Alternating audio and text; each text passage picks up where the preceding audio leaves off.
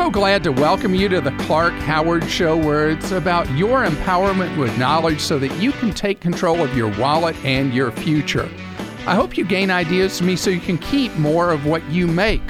Clark.com is our main web address.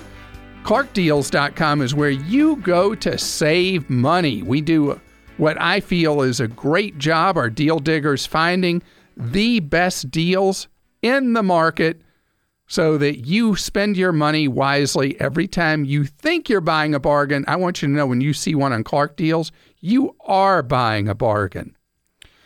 Uh, when you listen to me, I want you to feel comfortable that the guidance, the advice I'm giving is right, that you can trust it. And there are times that you'll be listening and you'll feel like, I don't like the way Clark just answered that. I don't like the way that I talked about something. And so I want you to have an opportunity to give me that feedback. That's why we offer Clark Stinks. So forum at clark.com where you go and post where your unhappiness is with me. And then others can see, they can add to it, they can comment on it. And weekly, our producer Krista goes through the posts on Clark Stinks and shares highlights with you right here on the air. I should have never encouraged you to speak. You must think I'm pretty stupid. You should be ashamed of yourself. Well, maybe I'm wrong. Maybe I'm wrong. Maybe you're right, pal. Okay, I'm going to start with you were definitely wrong. This is a correction we received. Okay. A uh, rewards member of the Intercontinental Hotels Group emailed them, the company, to say that you had incorrectly uh, talked about their company's name. Clark starts listing three big hotel chains with the largest loyalty programs and mentions Marriott slash Starwood, then Hilton, then says he can't recall the third. IHC.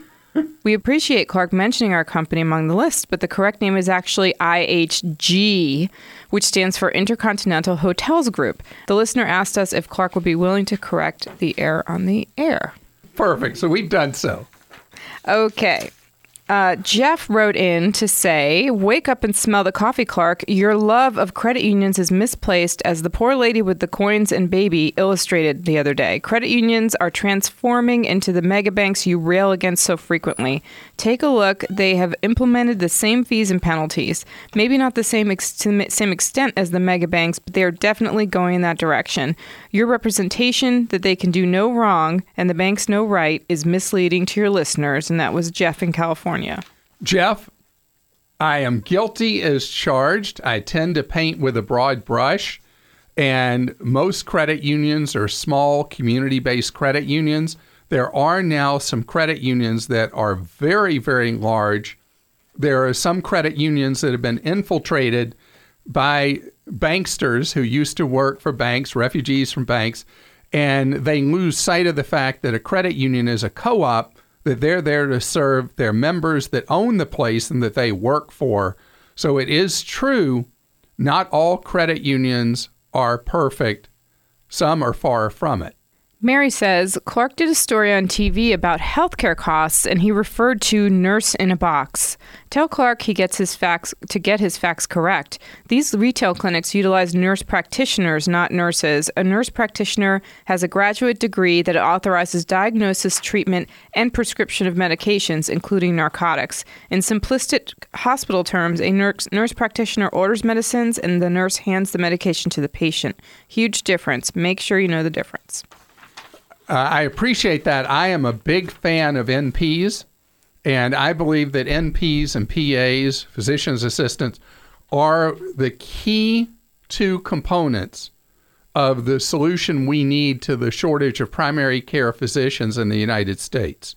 And we are not going to solve the shortage of primary care doctors any other way than with nurse practitioners and PAs.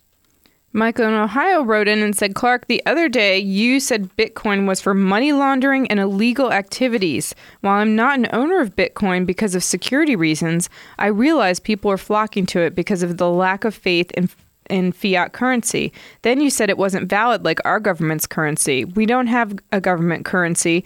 A private central bank known as the Federal Reserve prints fiat Federal Reserve notes. They're both fake. Why are so many countries stockpiling gold? Dollar collapse. So I am not somebody who believes that the US dollar is going to collapse, that any first world currency is going to collapse. And if there was ever a time that that the currencies of developed countries were going to collapse, it was last decade during the banking scandals and the ensuing financial crisis caused by the the dirty dealings of the banks. The US dollar, Japanese yen, Swiss franc, the euro, the pound, they are all solid currencies. And there's no reason to believe that something invented by some computer programmer like Bitcoin is going to be more secure. Bitcoin has been through a lot of tumult, and I never wish to characterize Bitcoin as being only for nefarious activities. There are people who buy Bitcoin and other cryptocurrencies believing they are an investment or a speculative thing or an alternative to real money. And if somebody wants to do that stuff, fine, but know that as an investment, any cryptocurrency is highly risky. Clark, It's something we're just going to have to disagree on. Mm. Clark, your comments on nuclear power are a little extreme. You claim that nuclear power is failed technology. This is just wrong. The technology is not failed at all. It has been proven and continuously improved over the last 50 plus years in the U.S. New and existing nuclear power plants are struggling right now, mostly because of the extremely low natural gas prices, not because of failed technology. The technology works, it's just not the least expensive option right now. I'm sorry if I mischaracterized my opinions about nuclear. Is I think I said in that I've always been a big fan of nuclear power. The what I was referring to is that it's been a market failure.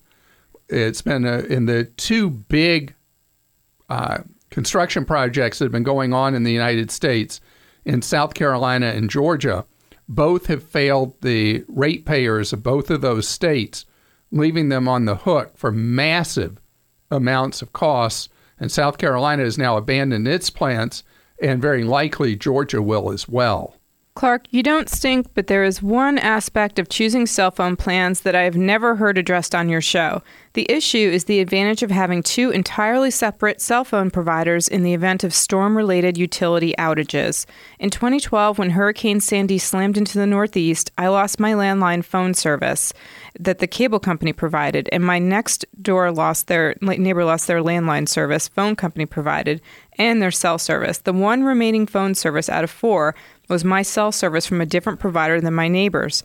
Fortunately, I had two working cell phones from my cell phone provider and was able to lend one to my neighbor. The ability to communicate in a five day long situation of all, when all utilities are out, including electricity, was extremely helpful. My wife and I now have three different cell phone providers, which increase our odds of surviving storm outages. This diversity is even more important to households without landlines. Thanks, Bill. Bill, I'm really sorry you went through Superstorm Sandy. People are still trying to recover in a lot of the Northeast from Superstorm Sandy. And on the idea of having multiple providers for an emergency, that is very wise. Now, the suggestion we got most often after Superstorm Sandy was the value of shortwave radio, and that that works in almost all circumstances as a standby backup that doesn't have an ongoing cost. On the thing you're talking about about having a backup cell phone service, you can go to like Walmart and buy a cell phone for one of the major carriers other than who you're with and buy let's say a year's service at a very low cost and just have it sitting in a drawer in the event there is a natural disaster or other emergency. Clark likes to promote his off brand, cheap cell phone plans, but he never or rarely promotes to call to get discounts with your current provider. Example, I'm still on Verizon. Why? I have six phones, 22 gigs of shared, and pay only 131 a month with all fees. That's $22 a month each. I call monthly asking for customer retention, as they seem to be the only representatives that can give the deepest discounts. This goes for internet, satellite, and cable. Only those who call in get the discounts. Wish Clark would promote to have listeners call for the discounts prior to advising them to go to off brands. If everyone dumped Verizon, they would lower their prices, but those who would not will not leave may not know a simple phone call can save them tons. And if the majority of them start doing this, that's what will have the same that will have the same effect as permanently lowering prices, Michael. Michael, that is a great suggestion, not just for cell phone service, but also for pay TV, for internet connection, for any type of ongoing technology, negotiating and negotiating and negotiating, if you have the patience to do so, will save you a lot of money. I'm very impressed, though, that six people on your plan can get by with a total of 22 gigs. In my family, 22 gigs go in about 48 hours. Clark was railing about the fact that some whole life insurances end, in quotes, at age 100. And he went on to say then that the insurance companies keep your money. This is not my understanding of what happens. The policy at age 100 would pay out, possibly to the insured, but nevertheless, the insurance company doesn't keep the money. There may be reasons to dislike whole life insurance, but don't falsely accuse the insurers of keeping money when that's not the case. While I'm an actuary, I'm not a life actuary, but I've had some exposure to the basics of how life insurance works. So, what happens, thank you. Um, what happens is that the insurer pays the cash value at that time, which will usually be a great deal less than the actual face amount of the policy that would pay at time of death. Plus, it also triggers a tax event. Insurers have had a very easy way to fix this by uh, having the policies terminate at age 135. I don't know anybody who's living to 135, but insurers have been piggy on this and have failed their policyholders and cheated them. Free cruise advice. Clark, how could you not know this? My husband and I have saved a lot of money by applying your advice. However, on an episode of Clark Stinks, a listener submitted a very valid complaint that you did not give a reason- reasonable advice on how to get discounts on cruises. Clark, I believe I am a cheaper, cheapskate than you. My husband and I have gotten three free cruises, and it has nothing to do with getting stocks in the cruise company.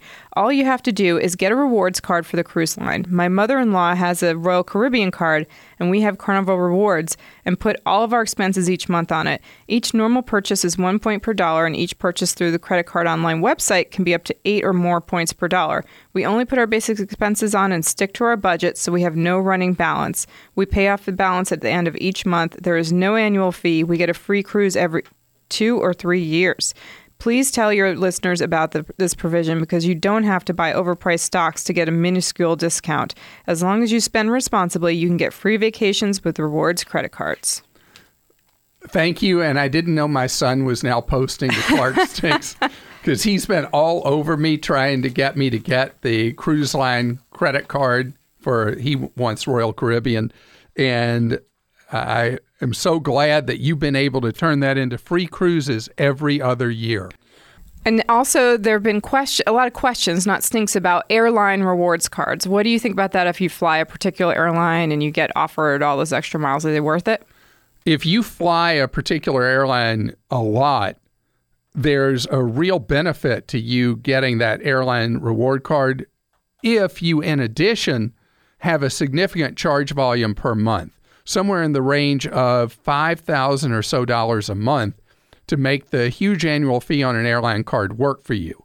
There is a exception to that though, if you like to check bags, with the full fare airlines, you often get a free check bag by having their card, and that will obviously negate that huge annual fee on the airline card.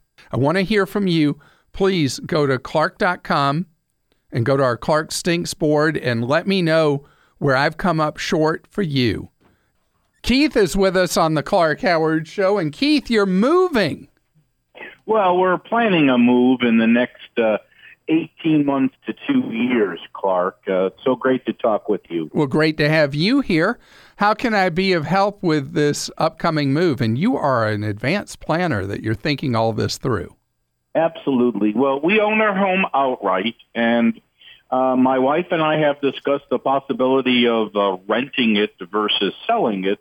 uh, to get the revenue to uh, offset the revenue we're going to be spending in the new town we're going to be living in. She thinks we should sell it. I want to rent it. Um, that's because I, I I know the rental business in this town, so I've been very successful at it.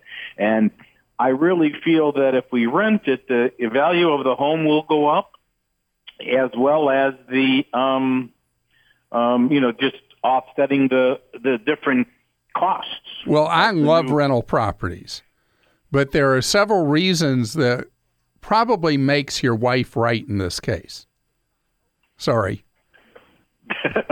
How far away are you moving? Uh, we're going to be moving about seven hours away by car.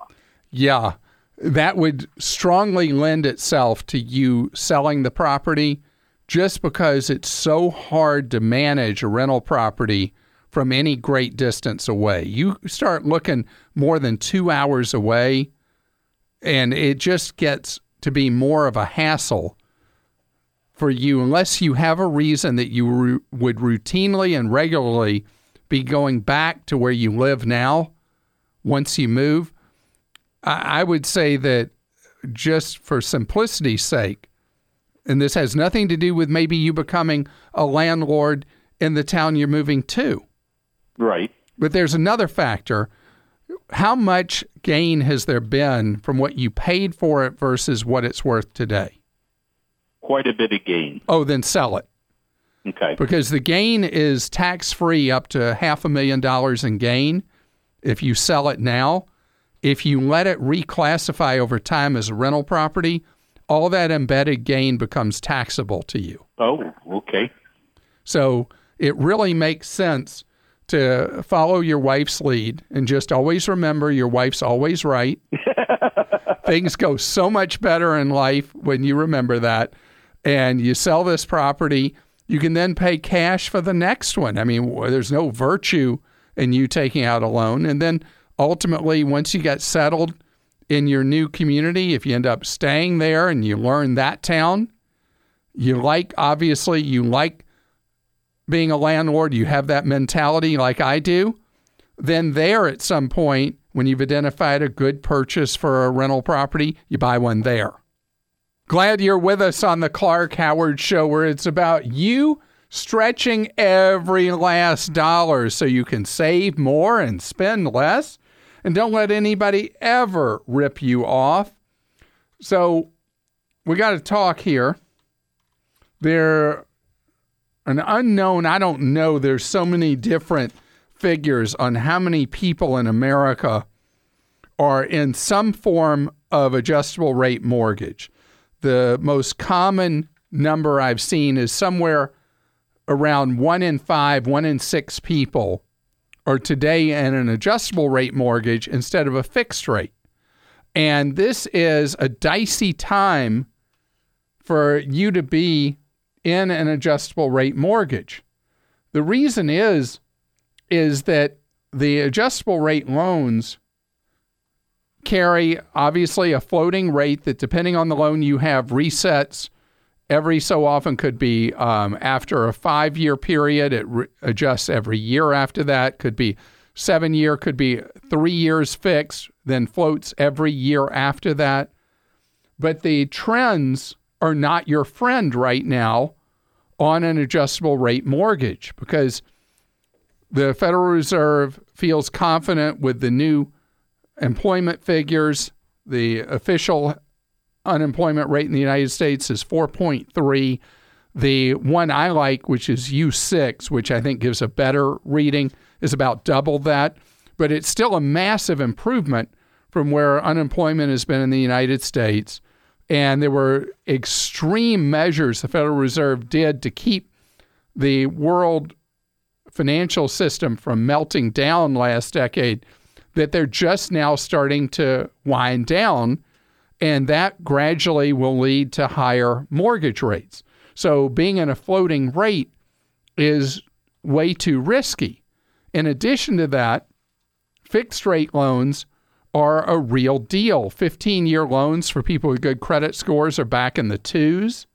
30 year loans are in the threes, upper threes, like somewhere around three and three quarter percent, 3.875% for people with good credit scores.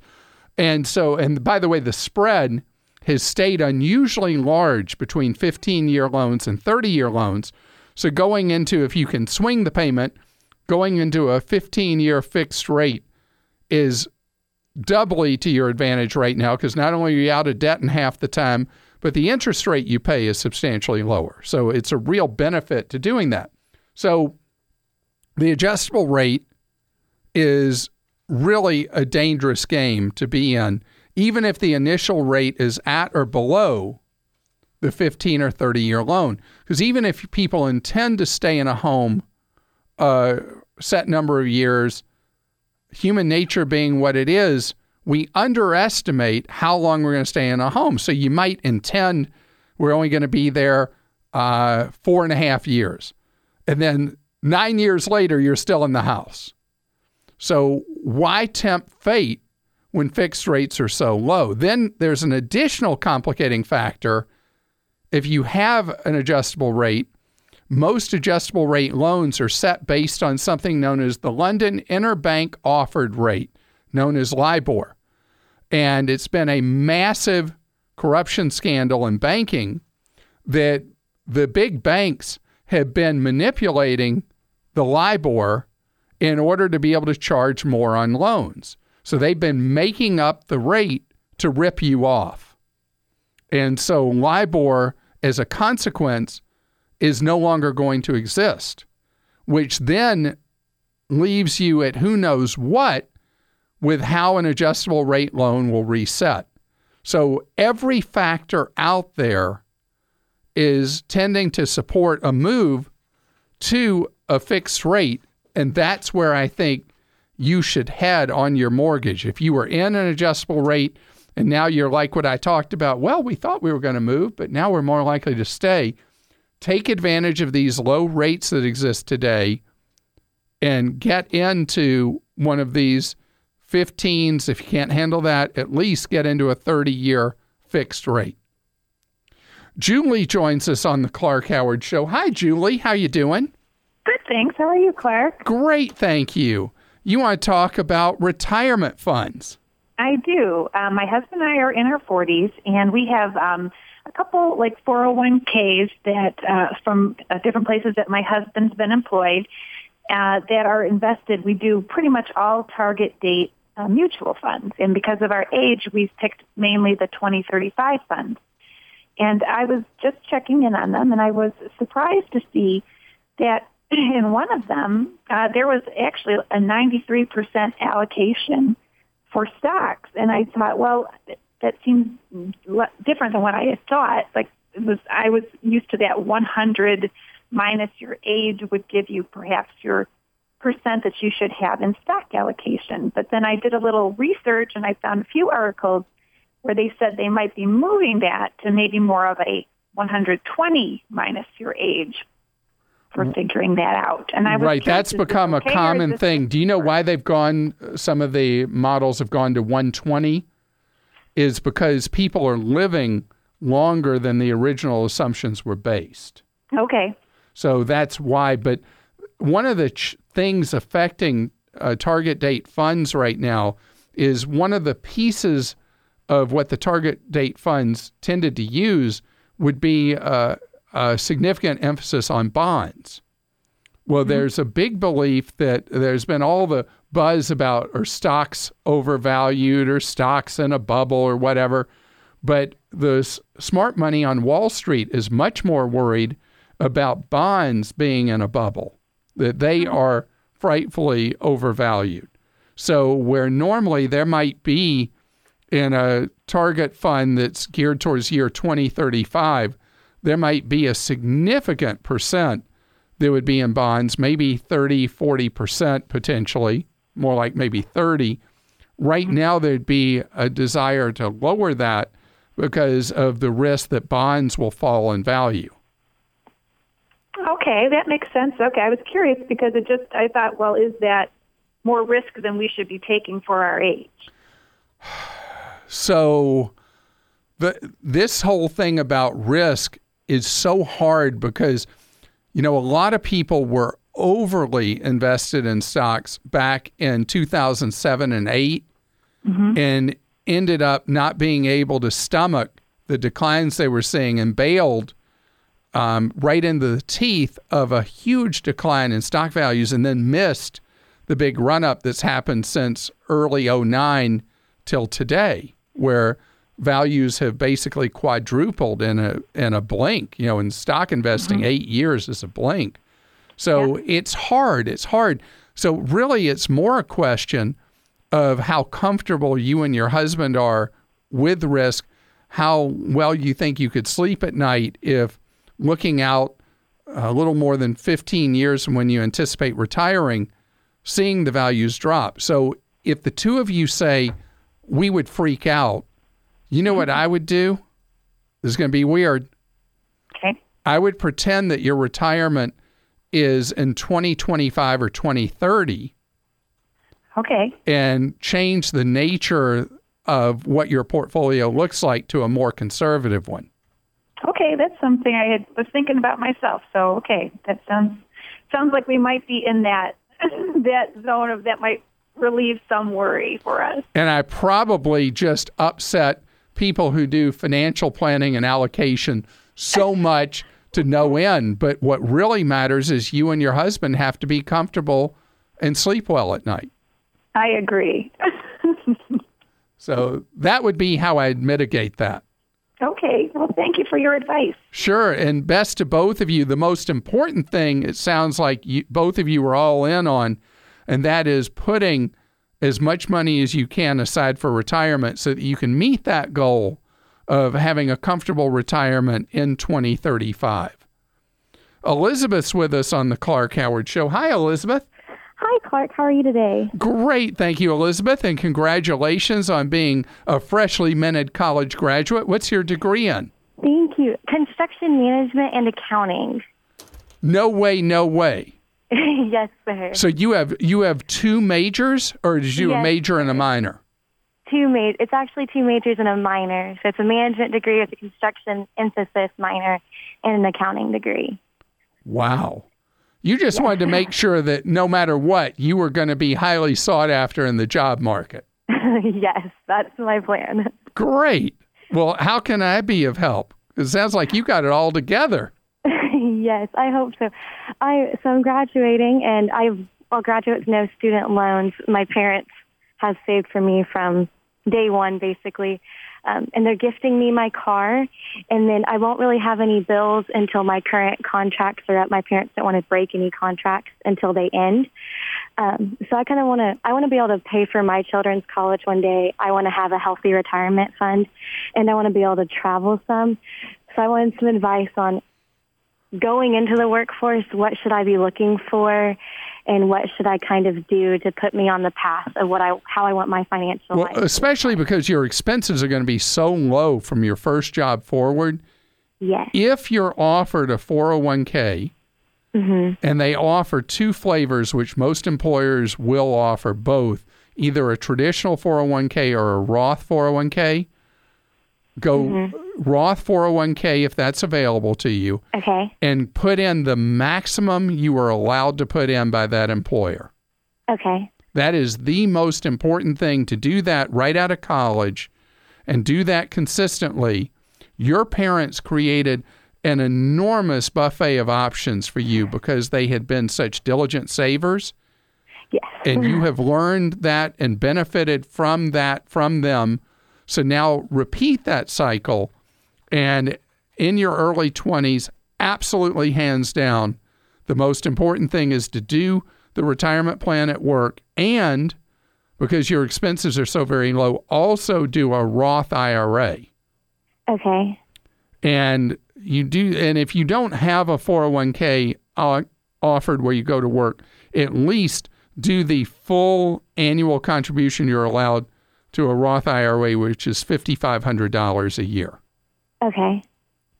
and it, you you start off young saving all that money it makes a big difference now as far as vacations i would love it if you take a certain percent of your pay and put it uh, where it's a split thing where a portion maybe 5% of your check whatever goes into a vacation savings account at a credit union every month.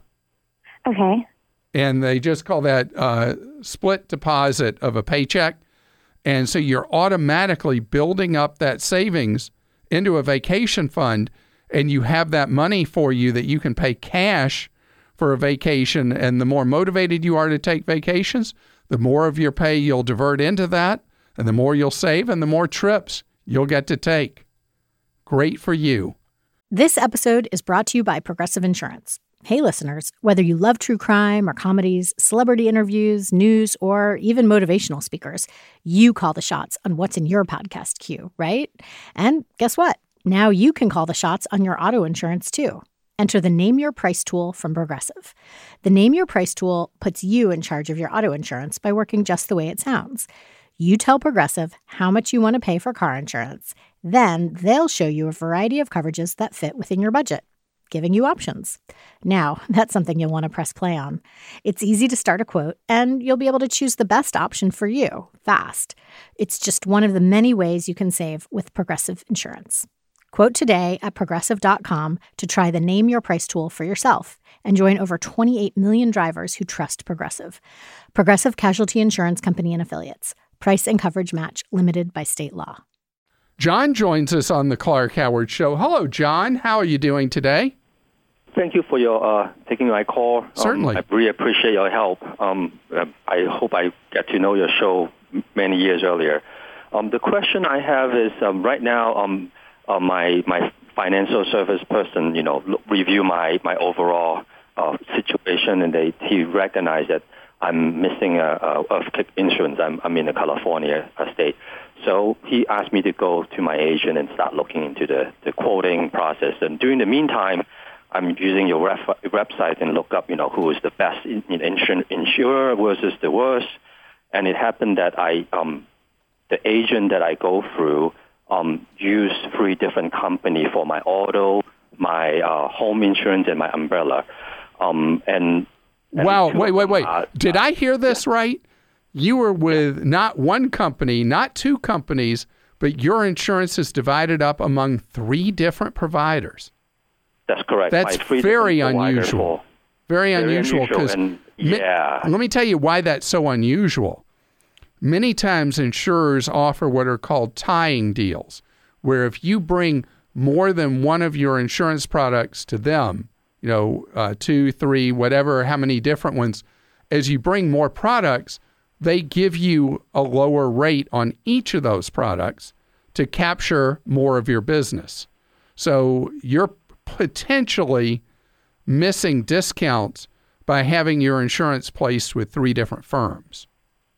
Absolutely, that's what I thought too. And I, and then not only that, I, as I reviewed the current insurance coverage I have, um, I found out some mis- coverage mistakes, meaning I'm getting something that is not needed, like Oh. the umbrella insurance coverage versus the you know the deductible. They should be they should be in sync, but they are not. So I'm paying more than I needed. So that kind of situation start to happen, and I, I don't feel really good about this agent and how he set it up for me. So now that's where I come to you for help. So you're you're a free you're a free agent from this agent now. You want to go Yeah. shop the market.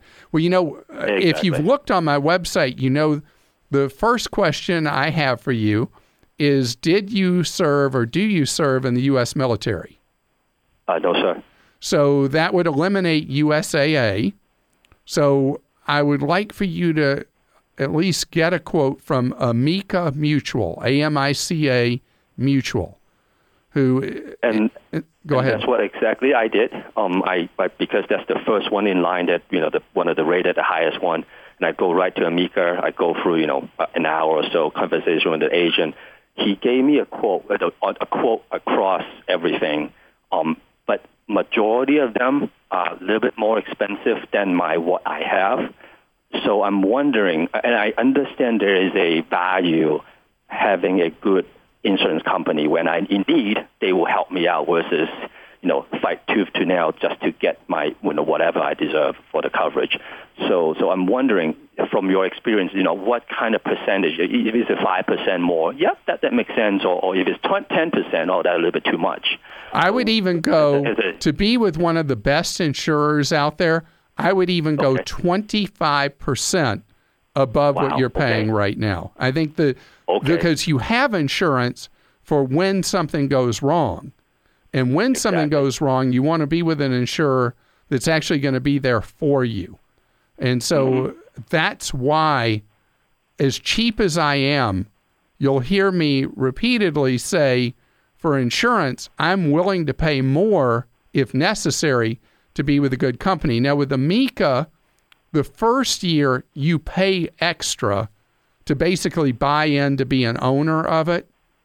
And then after that, your premiums actually are lower and they give you back rebates each year. So the first Oh, year is the I roughest with them.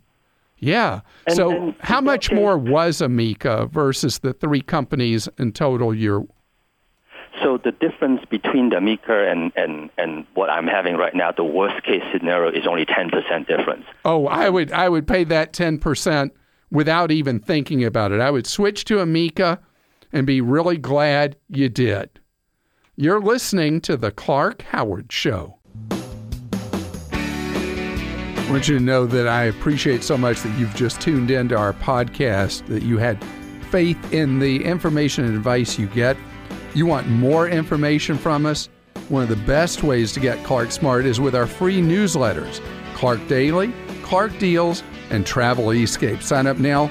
You'll be able to unsubscribe at any time if you think I'm wasting your time. Go to clark.com slash newsletters.